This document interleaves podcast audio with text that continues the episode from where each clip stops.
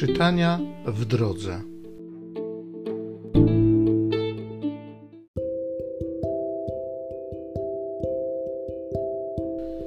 Z księgi proroka Izajasza. W owych dniach Ezechiasz zachorował śmiertelnie. Prorok Izajasz, syn Amosa, przyszedł do niego i rzekł mu: Tak mówi Pan rozporządź domem Twoim, bo umrzesz, nie będziesz żył.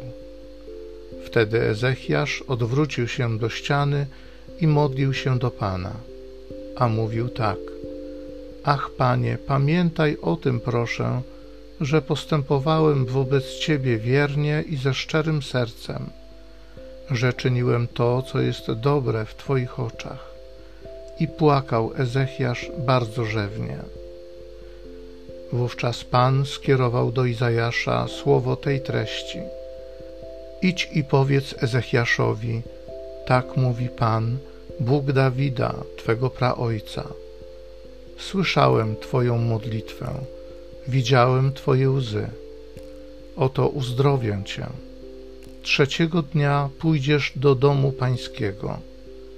Oto dodam do dni Twego życia piętnaście lat Wybawię Ciebie i to miasto z ręki króla asyryjskiego i roztoczę opiekę nad tym miastem. Powiedział też Izajasz, weźcie placek figowy i przyłóżcie do wrzodu, a król będzie zdrowy. Ezechiasz zaś rzekł, jaki będzie znak tego, że wejdę do domu pańskiego?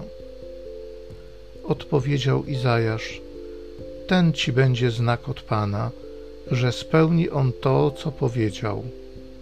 Oto ja cofnę cień wskazówki zegara o dziesięć stopni, po których słońce już zeszło na słonecznym zegarze Achaza.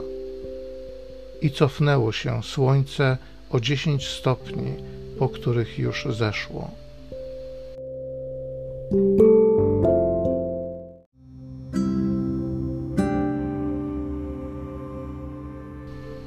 Psalm z księgi Izajasza.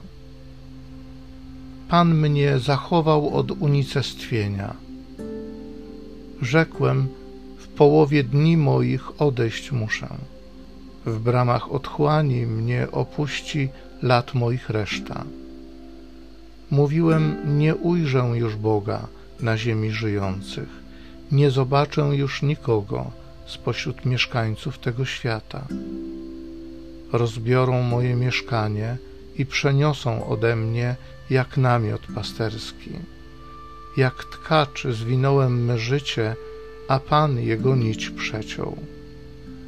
Nad którymi Pan czuwa, ci żyją, wśród nich dopełni się życie mego ducha.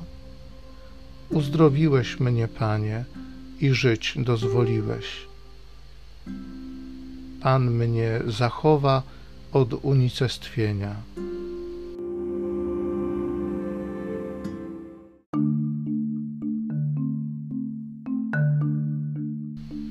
Moje owce słuchają mego głosu.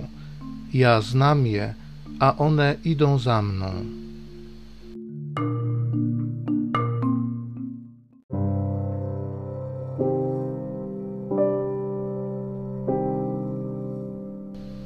Z Ewangelii według świętego Mateusza. Pewnego razu Jezus przechodził w szabat pośród zbóż. Uczniowie jego, odczuwając głód, zaczęli zrywać kłosy i jeść ziarna. Gdy to ujrzeli faryzeusze, rzekli mu: Oto twoi uczniowie czynią to, czego nie wolno czynić w szabat. A on im odpowiedział: czy nie czytaliście, co uczynił Dawid, gdy poczuł głód, on i jego towarzysze, jak wszedł do domu Bożego i jadł chleby pokładne, których nie było wolno jeść ani jemu, ani jego towarzyszom, lecz tylko kapłanom? Albo nie czytaliście w prawie, że w dzień szabatu kapłani naruszają w świątyni spoczynek szabatu, a są bez winy? Oto powiadam wam, tu jest coś większego niż świątynia. Gdybyście zrozumieli, co znaczy chcę raczej miłosierdzia niż ofiary, nie potępialibyście niewinnych, albowiem Syn Człowieczy jest Panem Szabatu.